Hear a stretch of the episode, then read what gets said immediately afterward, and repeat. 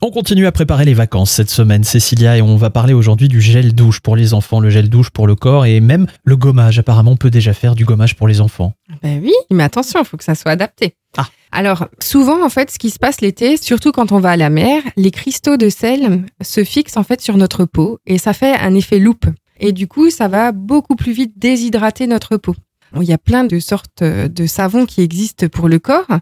On va pas prendre forcément non plus des savons sur gras parce que pareil, ça laisse une pellicule huileuse sur la peau. Et avec le soleil, vous imaginez la frite que vous trimballez tous les jours. Ah oui. Donc on va faire attention à ça.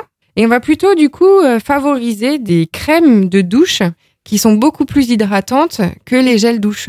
Parce que la crème de douche, en fait, elle pénètre pas de la même manière que le gel douche sur la peau.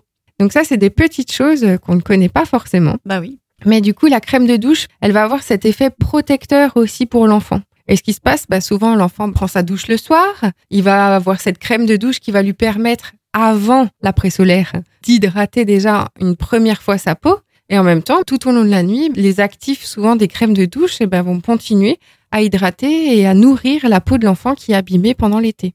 Et par rapport au gommage, en fait, il y a beaucoup d'enfants qui, euh, naturellement, font déjà des gommages sans s'en rendre compte quand on Ah. joue dans le sable. Qu'est-ce qu'on fait? On se met du sable un peu partout comme ben ça. voilà, c'est ça. Donc ils font déjà des gommages.